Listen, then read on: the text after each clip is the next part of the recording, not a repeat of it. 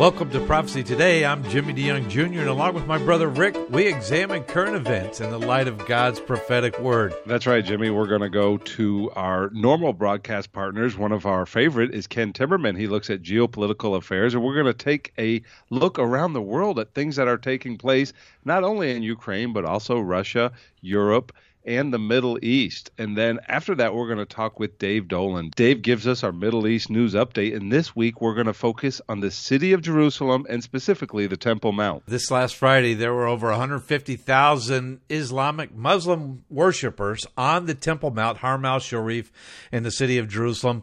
We're going to take a look at that and why the Temple Mount is so very important, not only to Judaism, it's a number one holiest site in Judaism, in Islam, it's the third most holiest site behind Mecca and Medina. And then, of course, to Christians from the past, the present, and the future where Jesus Christ will rule and reign from. Well, let's get started with our first broadcast partner, Ken Timmerman. Well, Ken Timmerman joins us today. He's our expert on geopolitical affairs. He's an established author and journalist. Ken, as usual, thank you for joining us. Yeah, Rick, it's always a pleasure to be with you. Thank you for having me. Well, the first place we go this week is the first place we've been going every week, but I just wanted to get an update on the Ukrainian crisis. How do you see the situation playing out there right now in Ukraine? Well, look, uh, increasingly we are seeing this extraordinary resistance by the Ukrainians. Uh, they are beating the Russians on the battlefield. It's not a sure thing that that's going to continue, but they have really had extraordinary victories around Kiev, and they have driven the Russians out. The Russians did not evacuate, they were driven out of the Kiev area. And you can see how brutal their occupation was uh, just in some of the news reports that we've started to get. But the coming battle in the Donbass is going to be different, and the terrain is different. Uh, it is a more open, level terrain, open fields. It is tank fighting terrain. And there, the Russians still have a very big superiority, both in terms of numbers of tanks and probably in their supply lines. So if the Ukrainians are going to win the tank battle, they're going to have to get a lot more tanks. Well, Ken, my next question the success of Ukraine, and I know you said nothing is assured yet, but the success of Ukraine has a joke circulating around, and that joke is maybe after the war is over, NATO will be asking to join Ukraine. So I, I, I just I think that's a tongue in cheek joke, but I'm just wondering what does this mean for the future of NATO? Well, that joke, Rick, is actually being told by soldiers in Ukraine. Uh, look, it's a very serious thing. NATO is uh, undergoing a reevaluation of where it stands today and where it's going in the future. Countries are rearming. Everybody understands that next on Putin's hit list are the three Baltic republics, the tiny countries of Latvia, Lithuania, and Estonia. And we've seen in recent uh, weeks um, NATO countries moving assets into those countries. The U.S has brought over several thousand troops into Estonia. They've been holding, uh, we've we've been holding joint exercises with the Estonian military and with NATO. Uh, Estonia is increasing its military expenses, and their prime minister recently uh, said that if Russia dared to attack them, uh, they would fight to the last man, woman, and child, basically to the last bullet that they have.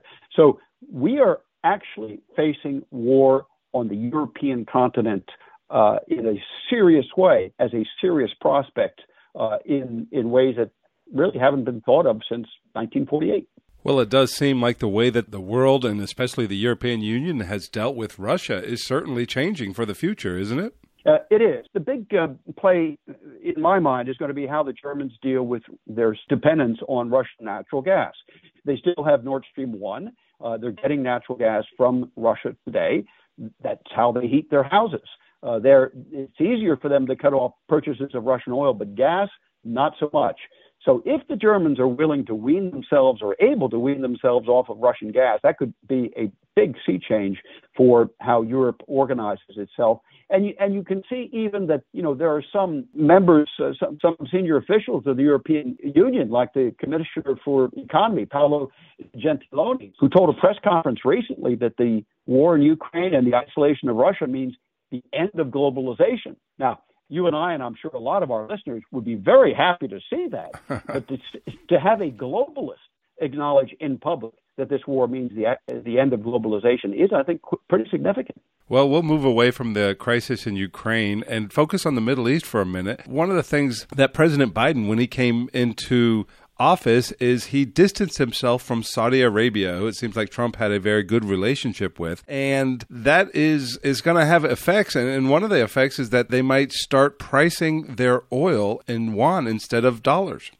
Uh, that is hugely significant, and it's something, by the way, the Chinese have coveted. They have sought after this for many, many years. There's this long-standing plan that the Chinese and the Russians have discussed for over a decade to have a new joint currency backed by gold.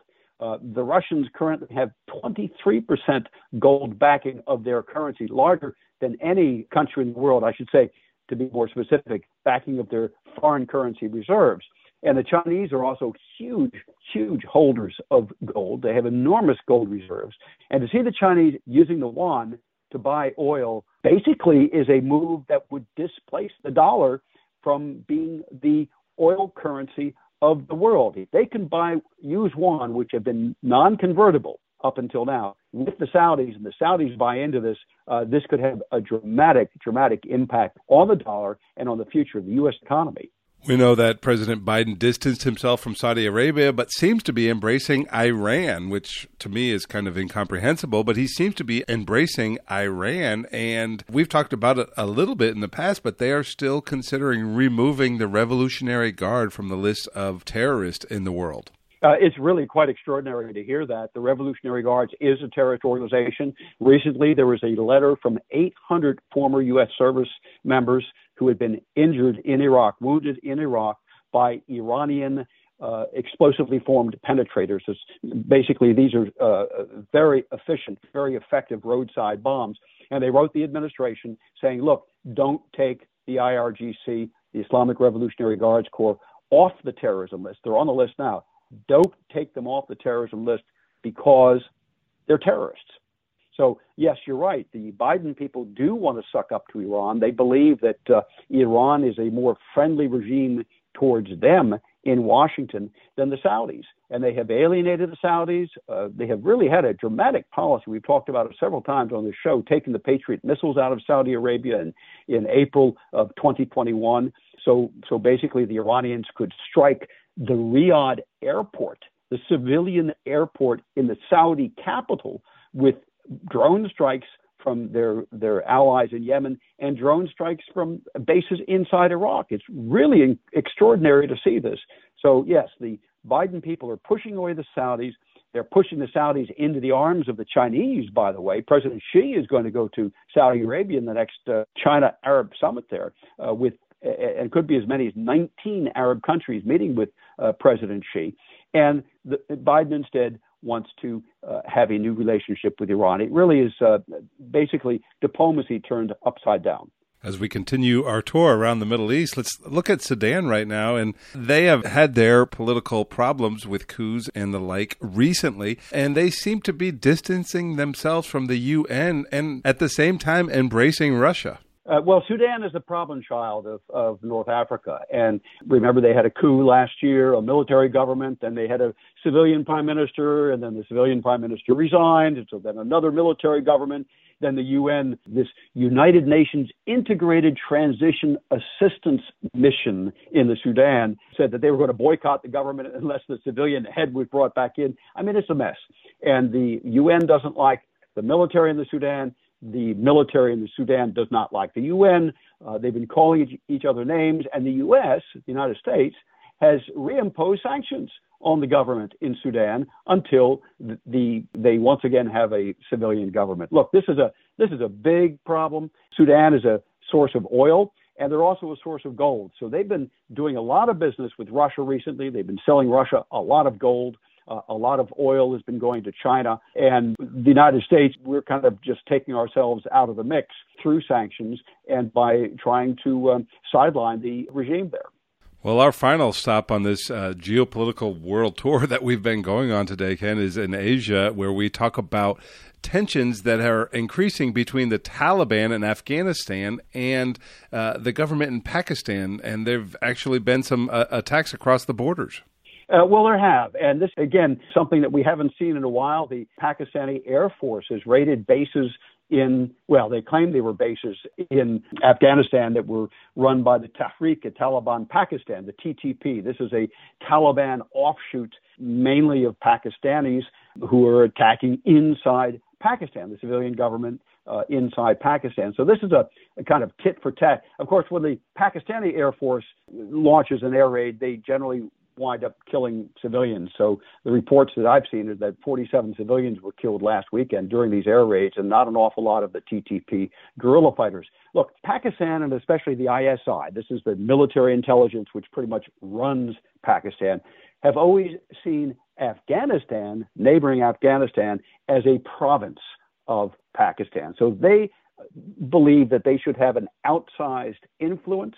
They promote political parties. They've been promoting the Taliban forever inside Afghanistan, and they were, in fact, part and parcel of the Taliban takeover this past August. So this is a, a squabble between the Pakistanis and a radical group, an extremely radical group inside Afghanistan that would like to topple the Pakistani government. Well, Ken, we've been all over the map today, and there are so many things taking place in the world. And even though some of them are happening in isolation, it seems like they are all interconnected and it's kind of all taking place at the same time the width and breadth of your knowledge of all of these situations is amazing. So thank you so much for coming on here and seeking to educate our listeners. We look forward to having you again soon. God bless. Thank you, Rick. Ken, thank you so very much. And Rick, you know, I hope that people, when they hear these stories, they understand how each one of these stories has a link to Bible prophecy. Well, we got to take a break, and when we come back, our Middle East news update with David Dolan and our focus on the Temple Mount in the city of Jerusalem, right here on Prophecy Today Weekend.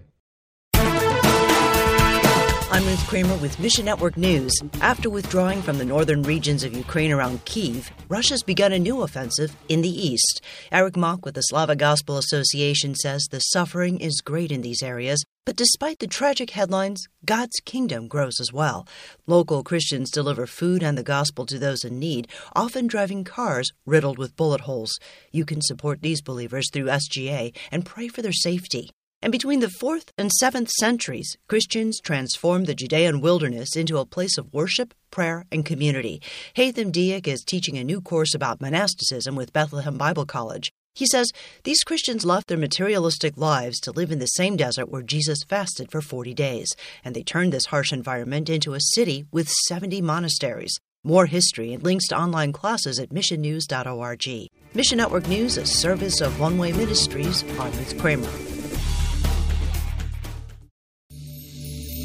Have you always wanted to visit the land of Israel? Imagine what it would be like to walk in the footsteps of Jesus. With Joshua Travel, you can visit Israel past, present, and prophetic. The Bible will come alive as you see places like the shepherd's field where our Lord was born, Caesarea Philippi, Cana of Galilee, Capernaum, the Garden of Gethsemane, and the Garden Tomb. You'll even experience an exciting boat ride on the Sea of Galilee. You'll visit each site with Bible in hand as we take the time to not just visit the sites, but to help you understand their importance to our biblical heritage and to our prophetic future. We will place special emphasis on the eternal city of Jerusalem, the most important city in the world, and the place from where Jesus will rule and reign one day. Call Joshua Travel today at 423 821 3635 to find out more about this trip of a lifetime, or you can visit us online at joshuatravel.com. Welcome back to Prophecy Today Radio, the program that looks at current events in the light of God's prophetic word. Well, this is the part of the program where we have our Middle East news update. We look at news coming out of the Middle East. This week we will focus on the city of Jerusalem and specifically the Temple Mount. And to do that, we have our good friend and regular broadcast partner, Dave Dolan, with us. Dave, thank you for joining us today. I'm glad to be with you on this uh, end of Passover, uh, end of Easter time season. Well, and it's interesting that you reference that because also Ramadan has taken place. And that is something that we've been talking about on this program for weeks now is how Ramadan, Easter, and Passover are all coming at the same time. So there is certainly a lot of things taking place in Israel right now. Can you give us an update right now what the situation is on the ground in Israel? Very, very tense, Rick. Uh, there were two uh, uh, separate uh, incidents of some pretty intense rioting on the Temple Mount on Friday, early morning and mid afternoon, both time after Muslim prayers in the Al Aqsa Mosque up there. And uh, this came, of course, after the Hamas organization, Ismail Haniyeh, their leader, called for Friday to be a quote general mobilization of the Palestinian people to quote defend Al Aqsa from Zionist plots and et cetera, et cetera, the same things they always say. Uh, so mobilization, of course, is a military term. Uh, you mobilize soldiers, you mobilize reserves. So that's what he was basically doing. Uh, hundreds of thousands of Jews, uh, I'm sorry, of Muslims during the week went up to uh, the Al Aqsa Mosque to pray. They were allowed in by Israel, and the Israeli authorities pointed out it was only a small percentage that were engaged in these riots, but the riots were pretty intense. On Friday afternoon, they actually stormed the Israel police station on the Temple Mount. It was closed and locked because, of course, the authorities knew something like that would happen. They again tried to stone uh, Jewish worshippers at the Western Wall below. Uh, Friday being the last day of uh, the week long celebration of Passover, so it was packed. The police were able to push them back, but they had to call in a drone aircraft that were firing stun grenades from them at the rioters. They made a bunch of arrests. Some people were wounded. Once again, they, they went back into the mosque, forcing the Israelis to come after them. And then that becomes a huge international incident. Meanwhile, Hamas was not just stirring up trouble in Jerusalem, but renewing the rocket attacks from the Gaza Strip. We had some last weekend. We had some on Tuesday. We had some on Thursday night. They weren't long range that could hit Jerusalem. You may recall that's what started the 11 day uh, war during Ramadan last May. Uh, they didn't try to hit Jerusalem, but of course, in Jerusalem, they were stirring up all this trouble. And I mean, the details I could go on and on, but it's been a very, very tense time. And again, the concern is that Hamas is trying to push with Iranian backing for a new war, a new full war that would precipitate thousands of rockets coming in and uh, trouble in other parts of Israel. And the Israelis continue to mobilize for that. There's that word mobilize. This is, though, the army and the police forces, the border police, uh, they're calling up more reserves. They're moving into Israeli cities and towns as well as uh, around Palestinian areas, anticipating that things will not get any better. And of course, we're nearing the last week of Ramadan. It ends on May 2nd, and the last Friday of Ramadan will be next Friday. And that is always, Rick, been the tensest uh, time during the previous Ramadans. It sort of builds up to a climax, and there's a spleen splits, and we have a lot of trouble. So the Israelis, frankly, are hankering down for another at least 10 days of, of this. Well, and I'd like to check the facts here. If we're looking at it, many of the reports that you've seen in the mainstream media have said that uh, in response to an Israeli incursion into the Al Aqsa Mosque. But in general, it's typically the other way, is it not? Uh, basically, there are rioters that are getting together and then actually taking refuge in the Al Aqsa Mosque. Yes, I noticed two of the uh, American evening news bro- broadcasts on reporting this said Israeli forces, quote, stormed into the Al Aqsa mm-hmm. Mosque. Well, I can tell you the last place that an Israeli Jewish soldier or even an Israeli Arab soldier wants to be um, on Ramadan is fighting Palestinians inside a holy site. That's ridiculous. They don't want to be up there. Hamas is goading this, uh, Islamic Jihad joining them, Hezbollah joining them. Iranian leaders. The president, uh, Raisi, uh, gave a speech this week. He said, even the tiniest move against us I'm quoting, uh, we will attack the center of the Zionist regime. It will be a target of our armed forces. So Iran is pushing this as well. And then, yes, then, of course, the Israelis have to, what, they're going to let stones and rocks just fall on the heads of, of, of women. You know, the closest to where the rioters are is the women's section of the Western Wall. That's directly below and uh, you know they're going to let them be attacked on Passover and not have any response. And the police have been trying all week to be very as sedate as they can be and to try to calm things. And and they have said that some of the Muslim leaders up there of the Waqf have been trying also themselves to calm the situation and to tell people, you know, take your protest outside, as it were. Uh, but who is disrupting Muslim prayers up there? It's the Muslim rioters. The Israelis only react, respond to that, and that's just uh, a fact, whatever the media says. I noticed that Mahmoud Abbas uh, said that he would suspend Palestinian recognition of Israel as well. So not only will there be a, a chance to start a riot and uh, no security coordination, but they don't even recognize Israel's right to exist because of this. Well, that's it. And we even had Russia early in the week issue a strong condemnation of Israel and uh, you know, its occupation forces on the Temple Mountain, the same sort of statements.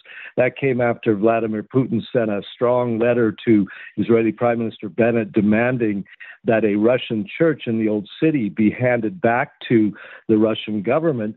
Well, Netanyahu, two years ago, had promised to do that, and then it was, was taken to court by the current occupants of that church, which is the local Orthodox Palestinian church and the Greek church. They didn't want it to revert back to Russia, so he's demanding that or there be consequences. So it's not good uh, for Israel all around. But again, we just, you know, we know that these struggles are going to be there, and we know that. Uh, you know, fundamentalist Muslims are never going to recognize Israel's existence. Again, it's a question of whose God is God, and they believe it's them, and the Quran's the final truth. So they're not going to give that up. And of course, there's not not uh, quite a few uh, Jews that feel the same about Judaism and Israel's rights to be on the Temple Mount, etc. It's after all 3,000 years ago that they first established uh, their holy site there, so uh, long before Islam ever existed.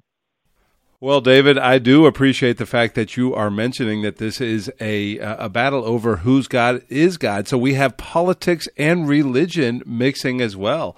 Well, I know there are some people, and you mentioned it earlier, that want to rebuild a temple on the Temple Mount area.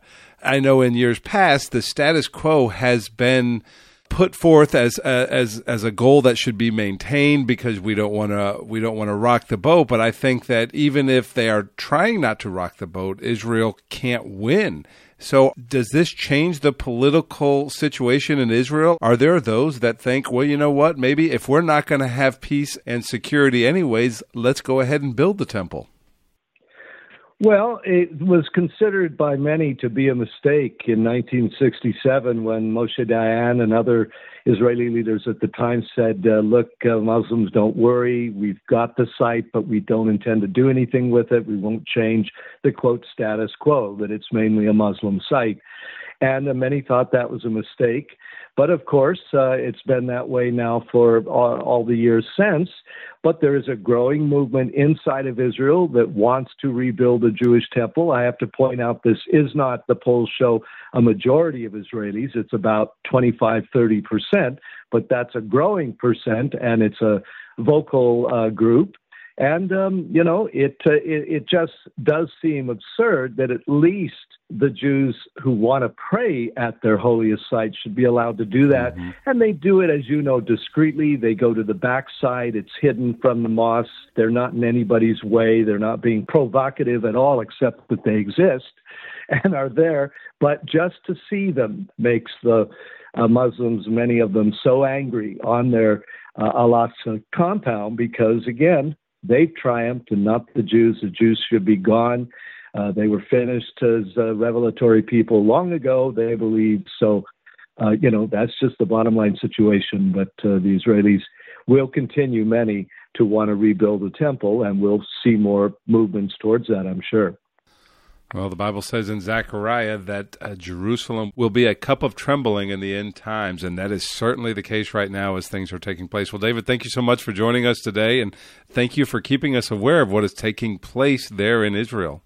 Which we're a better situation, but God's in control. God bless. We're going to take a break right now on Prophecy Today Radio, but when we come back, we have several more guests as we explore this topic of the Temple Mount. Why is it so important to us as Christians? Why is it so important to the Jewish people? And why is it important to the Islamic world as well? Stay tuned as we have guests Shahram Hadian and Professor Tom Myers with us in the next half hour, right here on Prophecy Today Radio.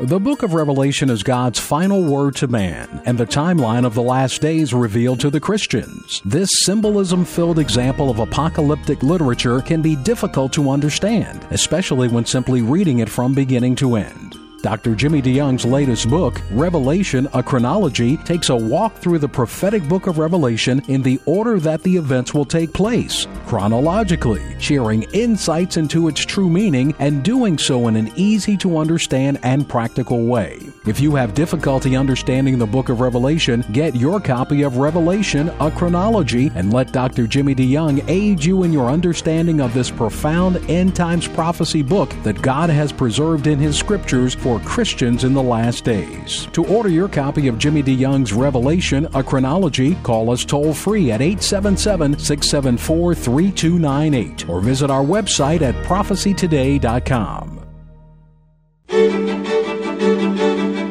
Welcome back to Prophecy Today. I'm Jimmy DeYoung Jr., and along with my brother Rick, we examine current events in the light of God's prophetic word.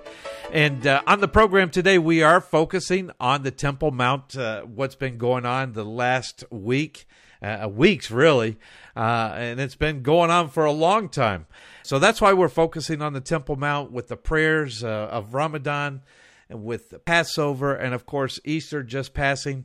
There's so much that's going on in the city of peace. That's Jerusalem. And um, today on the program, uh, we go to the Bible memory man, our friend Tom Meyer. He is a professor. He's got history and geographical under his belt, and plus, he knows the Word of God. Tom, welcome to the program today. Thank you. It's great to be here. Uh, good to have you with us. So, Tom, we are focusing on the city of Jerusalem, specifically the Temple Mount, or in Arabic, Haram al Sharif. Help us to understand this conflict that's going on. Well, what it all boils down to is is God's word true or not? Mm. And we know that it is. And the Jews believe that the Old Testament is true, and they'll get to the New Testament as being true one day. But among the Muslims, I mean, it's a standard operational procedure that not one stone of the Western Wall has any connection to Hebrew history. Mm. That there isn't the smallest indication of a Jewish temple on this place in the past. That in the whole city of Jerusalem, there is not even a single stone that indicates Jewish history. The Temple Mount was absolutely, positively never there, and there is not one iota, one bit of proof to establish that. That is what every 99% of every Muslim believes. Isn't that amazing? That's amazing. And, and, and also to add on top of that, may we unfortunately say left wing academia here at home in the States, that there never was a Jewish temple. And so, since there was never a Jewish temple, therefore the Jews have no historical or religious claims to Jerusalem. That's interesting. And as you look at it, I mean, we know we could trace the history of the Jewish people in that area in Jerusalem going all the way back through, not only as we go back through when David purchased the threshing floor from Arnon the Jebusite that Abraham offered Isaac there, and Melchizedek was the king of Salem. Exactly. And as everyone listening knows that you know King David first established the city of Jerusalem, and his son built the first temple and the first Commonwealth of Israel that lasted a little over 400 years, from 1000 BC to 586 BC, until the Babylonians conquered Jerusalem and the exiled Jews went to Babylon. Mm-hmm. And then we all know how they came back under the leadership of Ezra and Nehemiah and Haggai and et cetera and rebuilt the temple. Well, when you think of the temple, you want to think of it as like a an, an upside down gigantic shoebox Okay, mm-hmm. and and underneath that shoebox are pits and caverns and cavities and caves and all kinds of ups and downs. So what they did is the second temple, uh, kind of remodeling what was left of the first temple. Think of the base first of all as that shoebox, and then on top of that shoebox, then you would have the temple itself. Well, if you go to Israel today, which you'll take guests to later this year, you'll see in that southeast corner of the Temple Mount an area that's kind of bulging out a little bit. And that is what we want to focus on now and how that area that was excavated illegally in the late 90s and early 2000s proves, despite we already know that God's word is true. But uh, archaeology from the Temple Mount Sifting Project proves that there really was a temple there. Yes. That's a, that's an amazing fact that when they did that and they put in a mosque there, uh, uh the largest one, specifically in that area, they dug out all those artifacts. And I've sifted through, I know you have sifted through those artifacts up on the Mount of Olives under Gabi Barkay.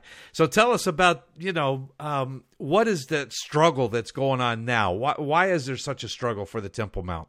Well, you know, the bottom line of it first of all, it's a spiritual war, obviously, mm. but also whose land is this? Everything in the world of the Bible revolves around land and family, mm. land and family, and that's the bottom line: is whose land is it? Well, if you have archaeological evidence, which we do, that demonstrates that the Temple Mount was once there, then that shows that it was the Jews first, because as you know, uh, after Muhammad doesn't come onto the scene until the end of the Byzantine period, around 632 A.D.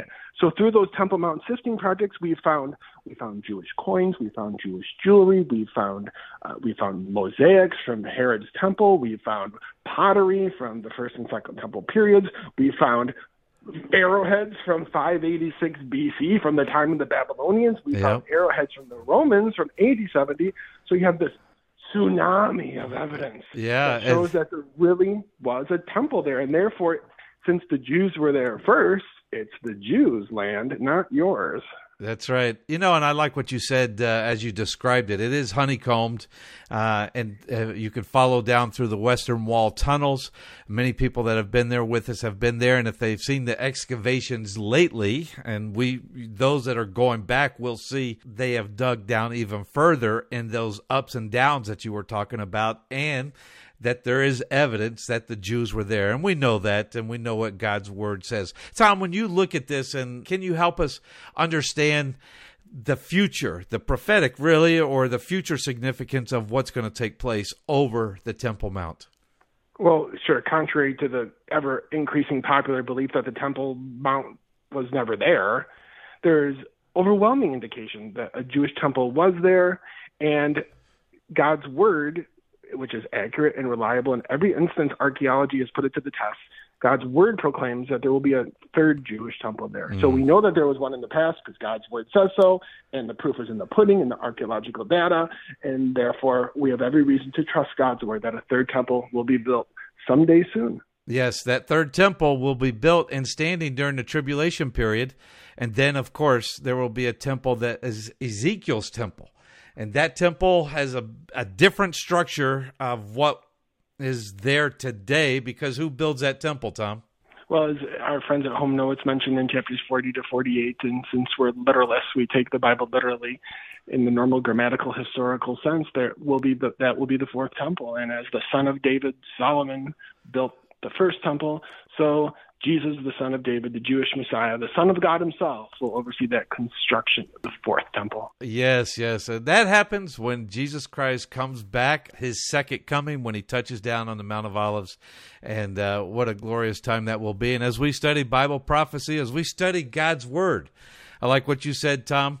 One of these days, as the Jews believe the Old Testament, they'll come to an understanding that the New Testament is also very relevant in uh, in their lives and the lives of everyone in the world.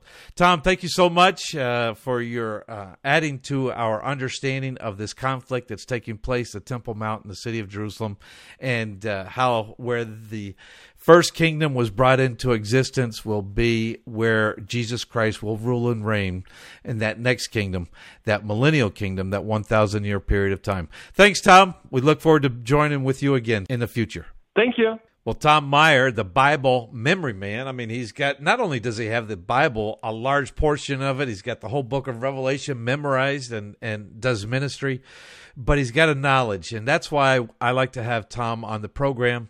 He gives us the historical, geographical background of what we're talking about. And today, on today's program, we are talking about the Temple Mount. We're focusing on it because it is because of uh, Easter, Passover, and Ramadan, the three religions that are based out of the Holy Lands, if you will. And so he gives us that background, and it really does help us. So we've covered really the Jewish aspect we've covered, uh, and we will look at the Christian aspect in a minute. But one that we haven't really touched on, I know that we have in the past, is the Islamic faith, the Muslims. And our go to man for that is Shahram Hadian. Shahram, welcome to the program again. Jimmy, thanks for having me back on the program. Well, Shahram, I'm having you on the program because we're in really, I guess this is the, uh, what would you call this? This is the third holy day for the Muslims in the month of Ramadan. Earlier on Friday, there were somewhere between um, 90,000 to 150,000 worshipers on Haram al Sharif, or as we like to refer to it, the Temple Mount. Uh, I know that uh, it's a, it's a place of contention for sure. But before we get started, just explain to us because a lot of people are not familiar with what is Ramadan. Well, the significance of Ramadan within Islamic scripture is that this is, according to Muhammad, who is the uh, self proclaimed prophet of Islam, mm-hmm. uh, Ramadan is the time where the Quran was given. So this is the, the month that was, the revelation was given to, to, to him of their holy book, of the book that they consider to be holy. And of course, as a former Muslim, I don't agree with that because right. uh, we know that it is absolutely different than than the Bible, and it does not have a common commonality. In fact, it denies uh, much of Christianity, including the very deity of Jesus Christ. But for Muslims, this is a time where they were told that they must be a, a time of prayer and fasting. So beyond the the prayer that they do five times a day, the sawm that is one of the five pillars of Islam. They they have extra prayers during the month of Ramadan because they believe that this earns them extra points. We have to understand that Islam is works based and it is about um, you know what they can do to please their their God Allah. But the significance, Jimmy, ultimately is that the month of Ramadan, number one, was the the revelation. Although there is contradiction in the Quran, mm. the revelation that they believe that this word was given to him from heaven in Arabic, uh, revealing the final uh, revelation, the final God. You have to understand that Islam teaches that Christianity and Judaism, or in the order of Judaism and Christianity that came before it, were were corrupted. Mm. That the, the prophets that had come before, including Jesus, who they believe is the sixth or seventh of seven major prophets, uh, that his teaching had been corrupted by the Christians, and therefore uh, Allah, their their God, uh, not the God of the Bible, has to send a final messenger in Muhammad. So this is their version. This is their story. One of the things about Ramadan that is not told. The West, we are told that Ramadan is a time of peace, that Ramadan is a time uh, that Muslims are, are introspective, and that may be the case for you know an average Muslim, but mm-hmm. for the Islamic world and the Islamic movement, the other significance of Ramadan is that some of the major battles that were fought advancing Islam out of the Arabic Peninsula were fought during the month of Ramadan. Mm. Uh, Muhammad fought several major battles during the month. Of course, this year it is April 1st to May 1st. That's the 30 days that we find ourselves in. And every night, uh, they, they fast from sun up to sundown, and they break that fast, what's called Eid al Fitr. They, they break the fast every night. Uh, at sundown, they, they eat a lot, and then they get up and they eat some more until sun up. Uh, and, and so typically, a, kind of a running joke that we used to have in Iran was that those Muslims who were observing Ramadan uh, usually gain weight. You think if you were fasting, you'd lose weight, but you actually gain weight because they eat so poorly, you know, because they, they're eating late before they go to bed, and that's never a good thing, right? We right. never want to eat late before we have to go to bed. So that's the general significance of Ramadan. Uh, one more thing I'd like to add, if I could, and that is I'm very concerned with the celebration of Ramadan by Christians. Mm. Uh, I think you and I, and I remember I, I used to talk to your dad about this several times, is that we now have this movement within Christianity to say, if we want to reach out to Muslims during their holy month, let's talk about how we bless Ramadan. We mm. celebrate Ramadan. Well, here's the problem. If Ramadan, the significance of Ramadan is the revelation of the Quran, and the Quran comes and it denies the Trinity, it denies the deity of Jesus. It denies that he's the son of God because Allah, according to the Quran, does not have a son, does he is he begotten, meaning he can't be a father nor a son. Um, they, of course, deny the Holy Spirit and they deny the crucifixion and the resurrection. Surah chapter 4, 157 denies the crucifixion, says it never happened. They, of course, deny the resurrection. So, my question to Christians is how can you bless a time, a, a, a, a um, holiday, or a holy time for Muslims when their text, when their uh, scriptures refute and deny the essence, the foundation of mm-hmm. Christianity. Mm. How can we bless that? So while we should understand it and understand why it is holy to them, why it's revered to them, uh, we should not be celebrating it, welcoming it, uh, you know, having iftar dinners in our churches for them, as we see oftentimes happening in many of the uh, lukewarm sort of mm-hmm. um, middle of the road churches. So that's the just the caveat that I want to put in there that uh, we must not get caught up in this in this deception. I think that's an excellent point, Shahram, and I'm so glad you brought that up because we do see a lot of churches today that are trying to become relevant, and by doing that, they think it's welcoming all the religions and faiths, but into their congregations, into their uh, church structures, to their to their body of Christ. But really, I mean, it's a false religion by a false prophet and a false book. And I, I like the way that you brought out the inconsistencies. And folks, let me just remind you again, at least surrounding Israel, you have 220 million Arabs, Muslims that surround Israel that uh, want nothing more to wipe Israel off the face of the map, and they are lost and going to hell. And I think Shahram's ministry, and I, I failed to bring this up, Shahram, you grew up in Iran. Give us your website again. Sure. Our website is uh, tilproject.com.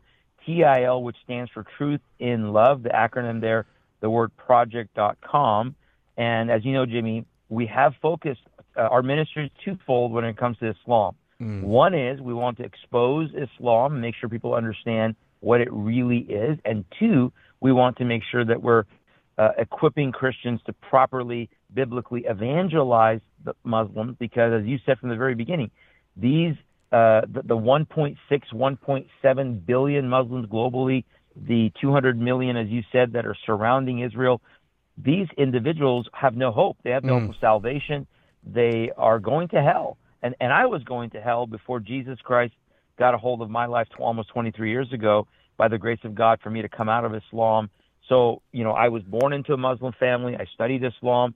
And now, uh, as a Christian, as a pastor, we want to make sure we have a biblical understanding. So thank you for being willing to cover this because there is so much confusion about Ramadan, about why Muslims uh, treat it with such reverence but also there's so much confusion. By the way, there's a website that I've I've oftentimes shared that is very interesting website. I don't know if, if it's okay if I can yes, the, please the, the, the, handle, but it's called the religionofpeace.com. Now, this is not promoting Islam. This is a, a website that actually tracks, particularly attacks uh, uh, from Islam against Christians and Jews. And just on their website, they track the activity of jihad, particularly during the month of Ramadan, mm. where they've tracked now between April 9th and April 15th, just in one week, 41 attacks, 197 killed, 80 injured, one suicide blast in 13 countries. Wow. Uh, so they track this uh, because we typically do see, unfortunately, an uptick of violence during the month of Ramadan. You think it'd be the opposite, right? Mm-hmm. You think mm-hmm. it'd be a time of, again, of, of, of, of love and peace for those who Muslims would disagree with, i.e., Jews and Christians. No, no, no. It's actually a time of increase. And as I said, some of the major battles that Muhammad fought, uh, uh, including the battle when they went into Medina from, from Mecca to mm-hmm. Medina and established Islam in 622 AD in Medina. That's when Islam really began. That's when the Islamic calendar starts. Mm. The Islamic calendar doesn't start when Muhammad was born or when Muhammad re- received the revelation, according to him in 601. Um, it, it, really begins when they, they, they migrated the Hijra to Medina in 622, and that's uh, what people have to understand about the totality of Ramadan. So let's let's talk about this because you bring up a valid point, and one of the reasons we're focusing on this is because in the city of Jerusalem, on the Temple Mount, where the first and second temple stood, well, uh, a future third temple will stand, and then Ezekiel's temple will stand in the future where, where Jesus Christ will rule and reign from. In the Temple Mount today, Haram al Sharif in Arabic, after their prayers on Friday, they were throwing stones, uh, they were chanting. There was a lot that was going on. One of the reasons why we're f- focusing on it, but why the struggle for Jerusalem? Well, that's a great question. And, and it's interesting, Jimmy, because I think if you ask that question of most Muslims, they wouldn't be able to answer the question right. because they're taught that number one, Jerusalem is in the Quran. It is not in the Quran. Jerusalem is never mentioned once in the Quran. Mm. The word Quds, Al Quds, that is the word Q U D S that they use for Jerusalem, is mentioned in the Hadith, which is the traditions of Muhammad, but it's not mentioned. Contrast this with the Bible that mentions Jerusalem over 820 times. So, number one, there is no scriptural importance to Jerusalem within the Quran, none whatsoever. The only reference that you, you actually find is in Surah chapter 5, where in the Quran it says, uh, Muhammad, when Moses said to his people, Oh, my people, remember the favor of Allah. Of course, they, they claim that Moses was a prophet of Allah, which we mm-hmm. know he mm-hmm. wasn't because Allah is not God. Upon you, when he appointed among you prophets and made you possessors and gave you that which he had not given anyone among the world. They're, they're talking about the Holy Land. It doesn't mention Jerusalem, mm. but it's mm. talking about the land, the, the, the territory that Abraham would have gone and conquered the Canaanites and the Moabites, and then subsequently would have been passed down to Moses and the Mosaic Law. So the Quran actually recognizes that the Holy Land belongs to who? The Jews. Mm. So most Muslims don't know this because they're taught. Now you go, well, Shahram, where does it come from? Well, Muhammad then claims that he had a vision and that he took a miraculous. Uh, this is in 621 AD. That he had a vision and was miraculously taken to the Al Aqsa Mosque. Well, there's a problem. By the way, the word Al Aqsa, that is part of the Temple Mount, right? So you have the Dome of the Rock. In Arabic, it is Rubat al Shakra, right? Uh, it's the Dome of the Rock. That's the conquering aspect. Well, the Al Aqsa Mosque, which is depending on how you're looking at Jerusalem, like if you're up the, uh, on the Mount of Olives and you're looking at the Dome of the Rock, the Al Aqsa would be towards the left, right? So it would be mm-hmm. on the mm-hmm. left side of the Temple Mount if you're looking at the East Gate. So I'm just trying to give a reference point. Very well, good. now that reference point, the Al Aqsa Mosque was, was that Jerusalem was conquered. It was never given in Scripture. The Scripture of Islam says it belongs to the Jews. It doesn't belong to the Palestinians because there was no Palestinians in the land. So, so there's already some Muslims that believe that uh, the, the Muslims have no claim even to the Temple Mount. Mm. And, and, I would support that view that, that scripturally Islam has no claim to the Temple Mount. Scripturally, Islam has no claim to Jerusalem. The reason that they are fighting for it is because once Islam conquers an area, according to Islamic text, it becomes Dar el Islam, the house of Islam, not Dar al Harb, the house of war or the house of the unbelievers it becomes Dar al Islam. Once they have Dar al Islam, they believe it belongs to them and they will not give it up. So why would Muslims be fighting for Jerusalem? Why would they claim that the Palestinians, quote unquote, that are really nothing but Arabs, Palestinians are simply, uh, you know, uh, mm-hmm. Jordanian Arabs, some Syrian Arabs, predominantly Jordanian Arabs. They have no right to the land, no scriptural right, no. Uh, uh they can say all day long Jerusalem is a sacred city to us Muslims. But sacred is, in this context, not because their God told them it was sacred or because their text told them it's sacred. It's because they conquered it. Yes. And because of that, they will not give it up without a fight, which then takes us, and I don't want to jump ahead of you, but then it takes us into prophecy looking at kind of a Psalm 83, Ezekiel 38, 39 scenario. Well, continue. Go ahead. Take us to the prophetic aspect of why this is so very important. Well, because now, because of the fact that Muslims have conquered, and by the way, they not, not only conquered, they massacred. Well, let's be very clear about that. They conquered and they massacred.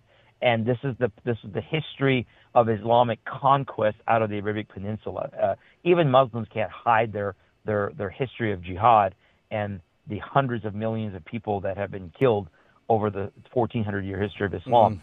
But now let's get the significance. Uh, first of all, Psalm 83. As you and I talked about, I believe Psalm 83 is the beginning of the tribulation. I also believe, just like you guys do, that it's connected to the Ezekiel 38 and 39 Gog and Magog battle that is at the beginning of the tribulation. And that battle, which lists Psalm 83, every nation that is mentioned in Psalm 83 is today an Islamic nation. Mm-hmm. So that, that can't be an accident. No. And then number two, Ezekiel 38, we have the mention of Persia, the mention of Put and Cush, which is you know Libya, mm-hmm. Sudan area. We have the mention of Turkey three to four times. We have the mention um, of, of of Magog, which which I think we'd agree more than likely is Russia. Every other nation listed in Ezekiel 38 is an Islamic country as well. Right. So I think that the hatred of the Jewish people that is within the spirit that is in Islam, which is ultimately an anti-Christ spirit, according to 1 John 2, 1 John 4, 2 John 7 through 11, that speaks of the denial of Jesus, denial of the Father and the Son. Well, I already said at the beginning of the interview, Islam denies Jesus as the Son of God. Islam denies God as Father, God as Holy Spirit, God as Son, denies the Trinity, denies the crucifixion, denies the resurrection. But then people claim, oh, look how much we have in common. No, yeah. there is nothing in common. Nothing in it common. It is absolutely a false God, absolutely a false scripture. Uh, the Quran and the Bible cannot have commonality because they completely differ uh, on the key things. And then one other element that Islam got wrong, major, major element that very few talk about, and that is that Muhammad claims that he was given a vision, and he and and and that the vision was was given to him in the Hadith that Abraham took his son Ishmael mm. to well, the, the, Bible says Mount Moriah, right? The Bible right. says okay. that Abraham took Isaac to Mount Moriah. In the Hadith, according to Muhammad, and this isn't Sahih Bukhari, which means it's a, they claim an authenticated Hadith that Muhammad uh, claims that the vision that was given to him was that Abraham w- took his son Ishmael. So you have the wrong son. Mm. And not to Mount Moriah in Jerusalem, but to Mecca.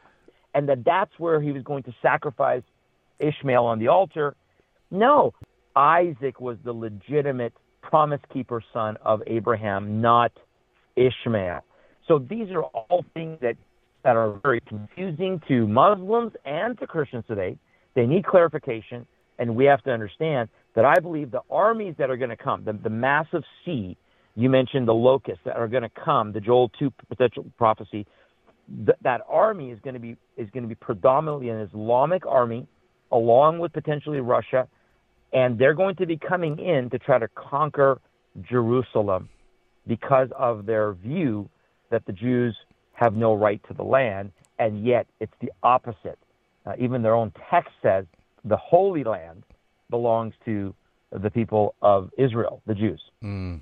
Shahram Hadian, Truth and Love Project, TILproject.com. Yes, sir. TILproject.com for Truth and Love, for Truth and Love Ministry. Again, I'm so grateful that you're covering this so that we can speak to what's going on now and make sure we educate people uh, so that they're not uh, falling for some of the things that they're being told. Shahram, thank you so much, brother. Thanks for joining us today and giving us this understanding of Ramadan, why the Muslims want Jerusalem, the fallacies, the false prophets, the, the false book, the false narrative. Thank you so much, and uh, we look forward to join you again sometime on the radio with us. Thank you, Jimmy. It's always a blessing. God bless you guys.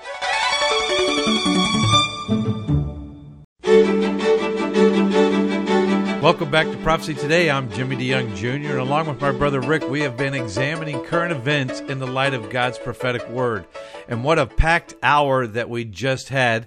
As a matter of fact, Rick, we have been focusing on the Temple Mount today. We have, and our ministry over the last 20 years has been focusing on the Temple Mount. I know that the late Dr. Jimmy DeYoung did a video called Ready to Rebuild. That was one of the first videos, or actually the first video we ever produced. It was a very popular video, and we redid that video about six or seven years ago now, and we went back and talked to some of the people in the first video as we look at the arrangements for the temple. What we'd like to do, Jimmy, is offer that video to those that are listening today. If you call our office at 1 8 Prophecy 8. That's a 1 800 number, or you can go to our website at prophecytoday.com this weekend. And for the next few days after that, we're going to make that video available at half off. We want to get you that information.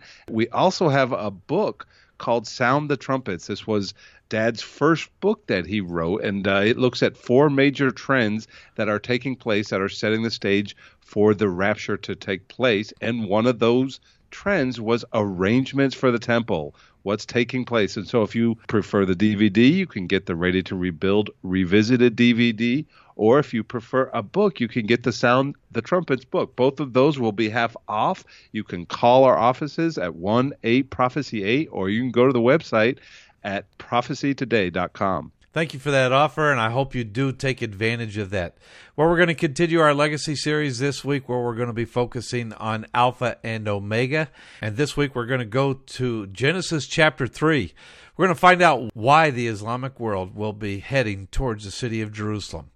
With our legacy series this week, Dr. Jimmy DeYoung. Chapter 3, verse 1. Now the serpent was more subtle than any beast of the field which the Lord God hath made the serpent. You know who that was? That's Satan. How do I know that? I read the book of Revelation, chapter 12, and verse 9, where it says, That old serpent, the devil, and Satan.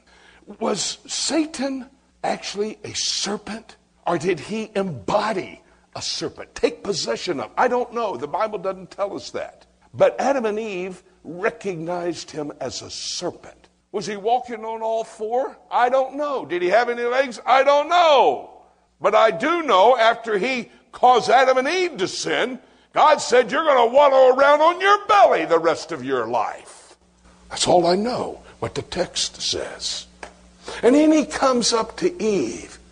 Hey, did God really say you can't eat of the trees in the garden? I'm not sure. So he started to use deception, his subtle approach of telling a half truth Hey, wait a minute, Eve. Do you really believe God is going to kill you when you eat? You think you're really going to die? Let me tell you what I think God's doing. He's giving you a rough time because he doesn't like you being as smart as he is. Why don't you just go over there and eat of that tree of knowledge of good and evil? You'll be as smart as he is then. Then what did Eve say? Oh, she's starting to slip quickly. She said, Well, God said, we can't eat of that tree of knowledge of good and evil, and we can't touch the tree. Uh, that's not what God said. He said you can't eat of it. He didn't say anything about touching it. So she's starting to slip. And ultimately, she listens to these lies, this deception. What is he? What is Satan? John chapter 8, verse 22 says, He is the father of all liars. 2 Corinthians chapter 11 says, He is an angel of light, so he comes and he deceives. And we buy into it. And Eve bought into it. So she eats the tree of knowledge of good and evil. Adam, this is delicious. Come have a bite. He bites into it. All of a sudden, oh, Eve, you don't have any clothes on. Well, Adam, you don't either. You're standing there naked. And so he runs over and gets a fig leaf or some kind of leaf. I don't know. Maybe it's an oak leaf or something and covers himself. She does. They hide. It's about noontime, and Jesus is out for his daily walk, walking through the garden. Hey, Adam, Eve, where are you? Let's talk. We're over here, Jesus. What are you doing over there? We're hiding. Why are you hiding? We're naked. How do you know that? Oh, I know what's going on. And Jesus pronounces punishment. You see, Satan, he was the one who started the insurrection. What happened here, Adam and Eve? And Adam says, Not my fault, Jesus.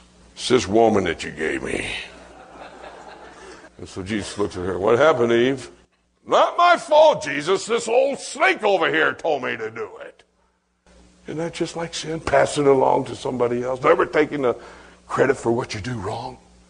So Jesus said, I tell you what, Eve, from now on, in childbirth, pain throughout all your generations. I can't describe it, I don't know what it is. Pain. And Adam, you're going to have to go to work. I provided everything. Now, by the sweat of your brow, you're going to make a livelihood. And Satan, you're going to crawl around like a snake for the rest of your life. And I'll tell you what I'm going to do. Chapter 3, verse 15. I'm going to raise up a Messiah, a Savior. You might bruise his heel, but he's going to bust your head open. And indeed, that was the pronouncement of Jesus in the Garden of Eden. But that all sets the stage for an end time event.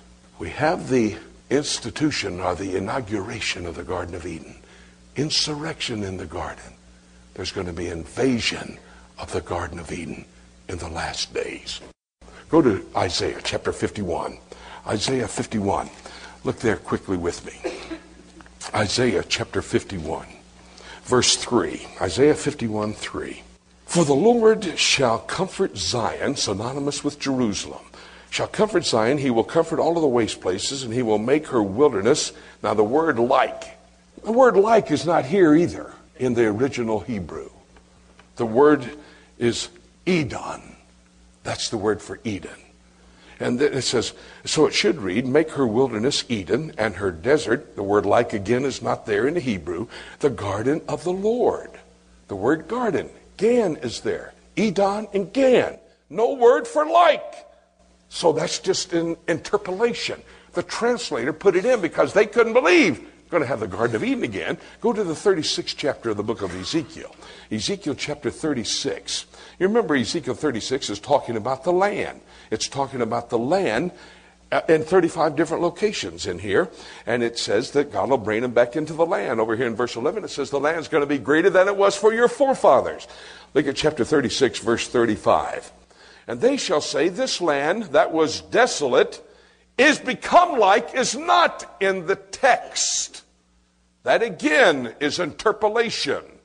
And so the text should read, This land that was desolate, the Garden of Eden. Hey, listen, there shouldn't be any question. Don't you remember what Lot said when Abraham brought him down to the Jordan River, Jericho Valley? He said, Hey, Lot, which piece of real estate do you want? I'll take the other. Which do you want?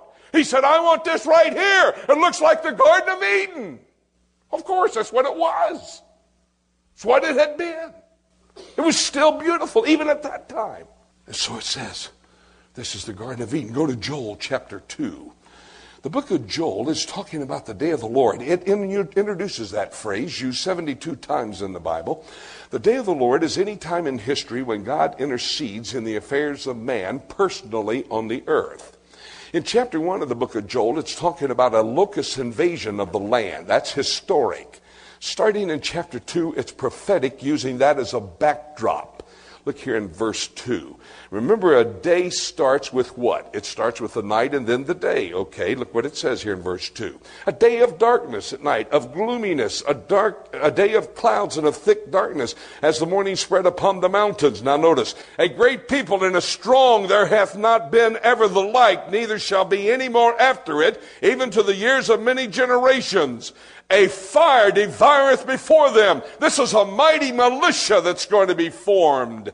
Notice what it says here. The fire devoureth before them, and behind them a flame burneth. That's how a forest fire goes through a forest. The big flames and then the little flickering flames afterwards. Notice where it's going. And to the land, look, is as the, is in italics. That means it's interpolation, not interpretation. So it should read, And the flame burneth the Garden of Eden before them. What's it talking about? A mighty militia that will be formed to go to the Garden of Eden. Wow. In the last days. Oh, the Garden of Eden, Temple Mount, city of Jerusalem. Hey, the Jews are not the only ones that believe that. I want to tell you, I was interviewing Sheikh Sabri, the Mufti of the city of Jerusalem, most powerful Islamic cleric in the area. He was sitting in his office just off of the Temple Mount. I was asking him, Has there ever been a Jew on the Temple Mount, Sheikh? He said, No, never a Jew on the Temple Mount. Boy, that ticked me off. I wanted to get in his face. I wanted to talk about Isaac taking, uh, I mean, Abraham taking Isaac to Mount Moriah. I wanted to talk about David buying that threshing floor from Ornan the Jebusite. I wanted to talk about King Solomon building that temple. I wanted to talk about Zerubbabel building the second temple. I wanted to talk about Jesus Christ, who as a Jew preached on the Temple Mount and healed on the Temple Mount. I wanted to get in his face. And then I looked at his bodyguards. Six eight, two ninety apiece. I determined that wasn't the proper time to get in the mufti's face. But I said, Sir, you're telling me there's never been a Jew on the Temple Mount? He said, Absolutely not. And he said, That Temple Mount out there, he calls it Al-Aqsa. That Al-Aqsa dates back to Adam and Eve and the Garden of Eden. Islam believes the Temple Mount's the Garden of Eden. You start reading Islamic literature. The Mahdi, the Muslim Messiah, will appear. He will go to Jerusalem and set up the Caliphate. The Caliphate, the world dominion, the world kingdom. And a mighty militia from Daniel chapter 11, verses 40 to 45. King of the north, Syria, who's perched at Israel's northern border. King of the south, Egypt, who's ready to come in with the largest Arab nation in the world. Antichrist defeats him. Study Daniel 11, 40 to 45. Ezekiel 38 intercedes. Magog! Magog. Gog in the land of Magog. Magog's the land. You know where Magog comes from? Why, Magog was the firstborn son of Japheth, grandson of Noah. Genesis chapter 10, verse 2. And you know what? He went to some place, Genesis 10, 5, raised a family, developed a language, and started a nation. That's where nations come from. 10th chapter of the book of Genesis, after the flood. Oh, by the way, he had some brothers. You know what their names were? Meshech, Tubal, Gomer, Togarmah. Oh, Magog went north of the Caspian Sea. That's modern day Russia. Meshech, Tubal, Gomer, and Togarmah stayed below the Caspian and Black Sea. That's modern day Turkey. In the book of Ezekiel, chapter 38. They're going to come. Tayyip Erdogan of Turkey, an Islamic fundamentalist. They're going to attack. Oh, there's going to be some more. Chapter 38, verse 5, you know who Persia is? Until 36, they were, 1936, they were Persia, but today they're Afghanistan, Pakistan, and Iran. Kush, Ethiopia, Somalia, and Sudan. Put, Libya. Over in the 83rd Psalm, you know what it says? The Ishmaelites, that's modern day Saudi Arabia. Tyre, that's modern day Lebanon. These nations are going to form an alliance and they're going to bring the coalition, a mighty army that's never been formed in the history of the world, into Jerusalem.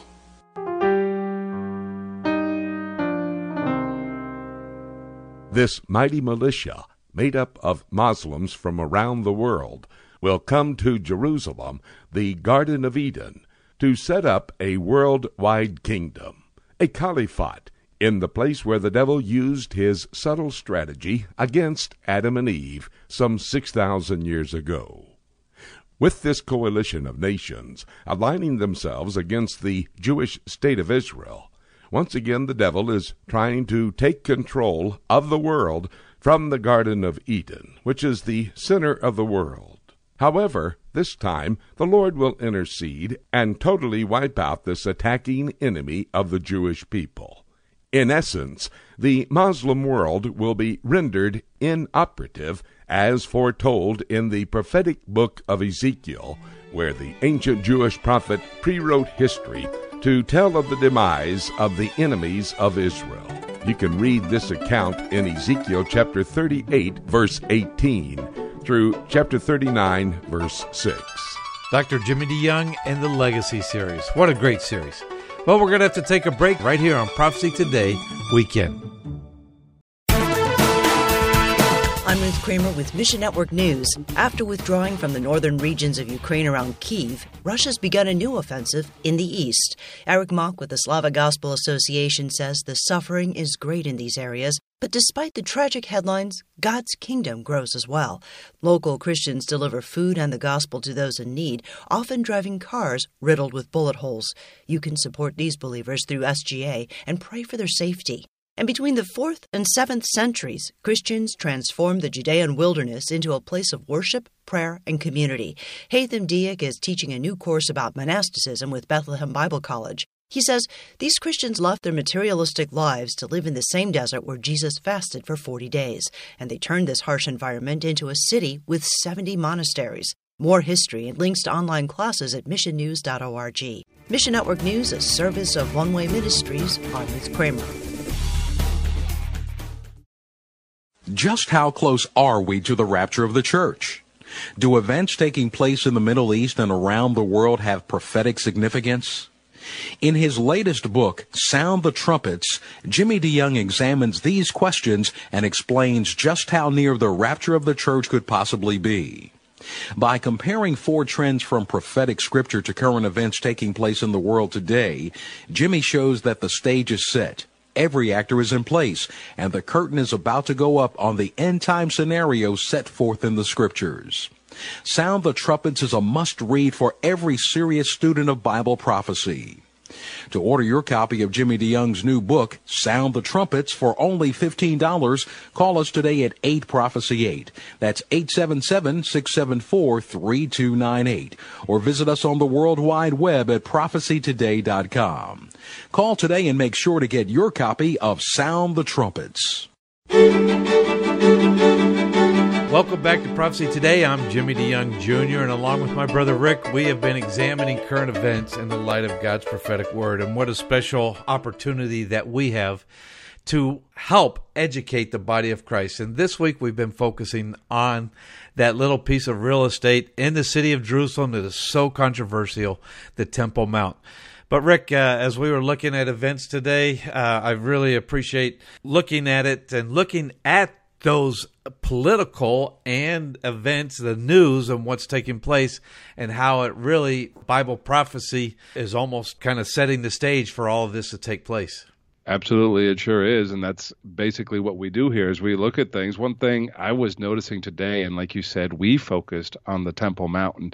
Occasionally, in a, in a news gathering mode, I will go to Google and and put in the, the, the phrase Temple Mount and see if there's any new stories. Mm. And often, sometimes there's only stories from a week ago. Sometimes it's even two or three weeks.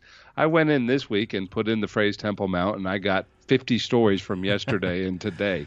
And it just reminds me of Zechariah 12. 2 where it says behold i will make jerusalem a cup of trembling and it certainly is a focus of the entire world right at this particular time you know, that's an amazing statistic, Rick, and I'm so glad you did that.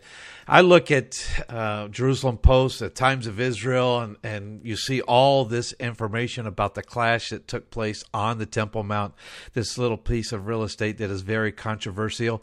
I remember so many times that you and I have been up there taking people and showing them around that little piece of real estate that's only about the size of five football fields.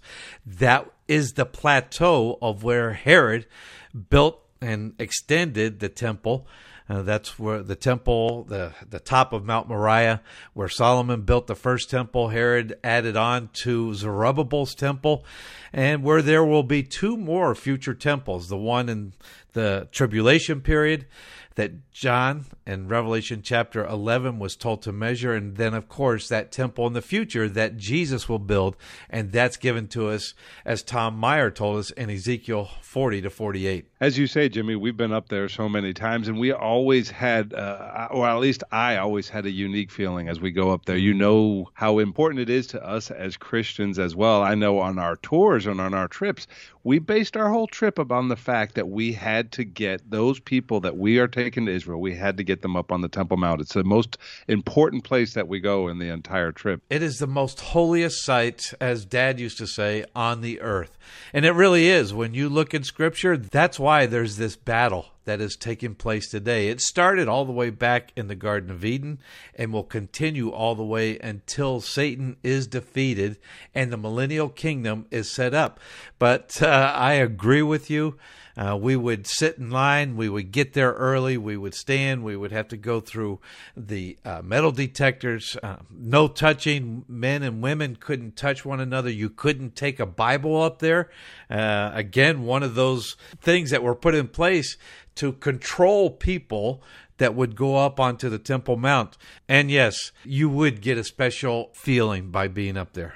That also reminds me when we would have our prayer up there after one of us spoke we would always keep our eyes open because we didn't want to let them know that we were praying. But God heard our prayers from that, the holiest spot in the world. Well, uh, you know, I'd like to talk in just a second about the importance of this third temple that's going to be built up there. But I also I wanted to take a moment to recognize Shahram Hadian and the the valuable insight that he brings to us about why the Muslims or the Islamic world values the Temple Mount area. Yeah, you know, sitting today, Shahram brought out some things, and I teach on, on this all the time. You and I have talked about it. We do conferences on it.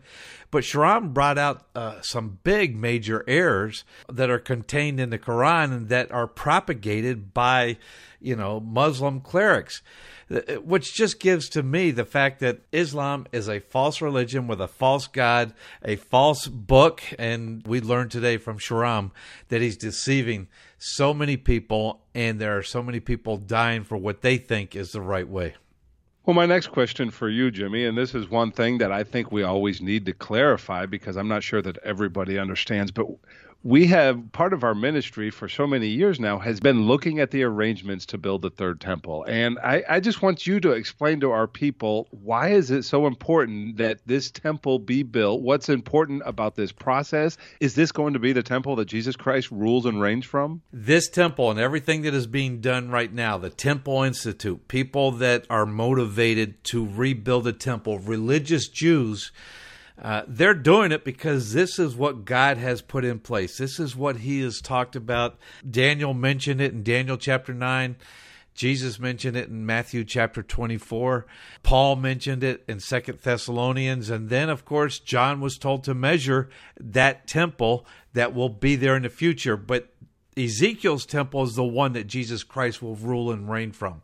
This next temple that the controversy is over, that the Jewish people are ready to build, you know, right now, if they could, that the Antichrist will come on the scene. He will allow them to build that temple. He will allow them to uh, to put it up. Uh, what, however, the Dome of the Rock, uh, Al-Aqsa Mosque, the Muslims will be put off, and I believe, Rick, that that's what draws the the Islamic world to the city of Jerusalem to try to wipe it out, and that is given to us in the book of Joel, Ezekiel chapter 38. That hook that's put in that that the jaw of that animal and draws them to the city of Jerusalem. So as we see this today, it really does give us information about the future and what's going to take place.